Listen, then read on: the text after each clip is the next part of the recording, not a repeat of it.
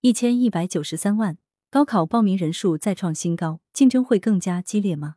时评：文雄丙奇。二零二二年高考全国统考，除上海延期外，即将于六月七日、六月八日举行。今年全国高考报名人数一千一百九十三万人，再创历史新高。与去年一千零七十八万高考报名人数相比，今年高考报名人数增加一百一十五万。不少考生感慨，今年高考竞争变得更加激烈。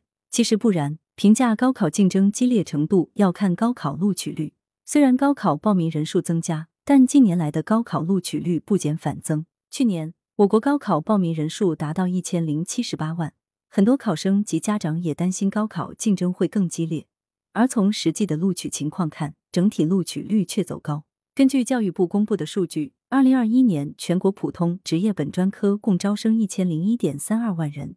其中，普通本科招生四百四十四点六万人，职业本科招生四点一四万人，高职专科招生五百五十二点五八万人。以此测算，高考录取率达到百分之九十二点九，其中本科录取率为百分之四十一点六。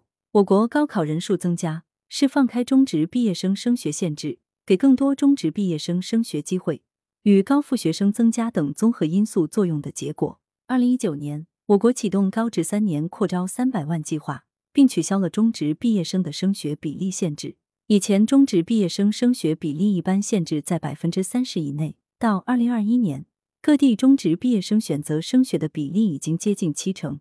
以每年中职毕业生五百万计算，增加百分之十升学，参加高考、普通高考、技能高考、职教高考的人数就增加五十万。二零一八年，我国高考报名人数为九百七十五万。随后，高考人数增加到二零一九年的一千零三十一万，二零二零年的一千零七十一万。其主要原因是高职扩招，中职毕业生参加高考人数增加。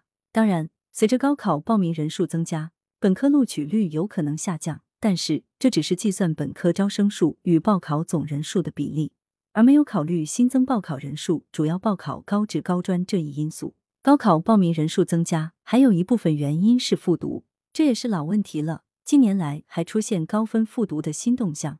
针对高分复读现象，一直有人提出应该限制高复，如提高高复生的录取分数，或者限制高复生报考志愿，这是不可取的。选择高复试考生的权利，也在一定程度上打破一考定终身。要减少高考复读现象，应该改革高校招生方式，推进学生与学校双向选择。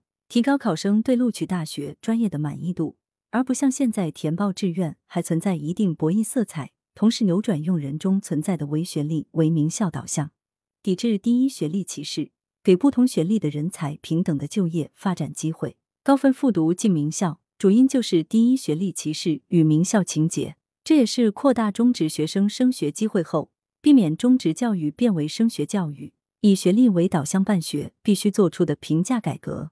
不少地区出现以升学率、升本率来评价中职办学质量的趋势，这会误导中职办学。在高等教育进入普及化时代后，中职的教育功能会从培养中等职业技术人才，调整为为高等职业教育培养高素质技能人才做准备。随着新职业教育法的实施，职教高考制度的建立，中职学生升学比例会更高，这就必须防止升学导向，必须重视学生的基础知识与基本技能教育。对于每年超过一千万学生进大学，怎么保障人才培养质量，则是更需要关注的问题。在高等教育普及化时代，要保障人才培养质量，必须推进宽进严出培养模式。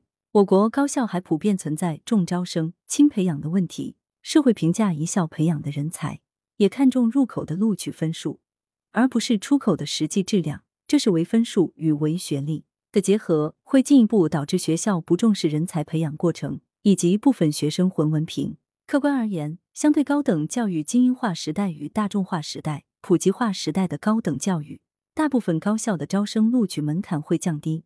如果没有严格的质量要求，不出意外，每年超千万被大学录取的学生会顺利获得文凭，走向社会。但是否每个大学毕业生都货真价实，另当别论。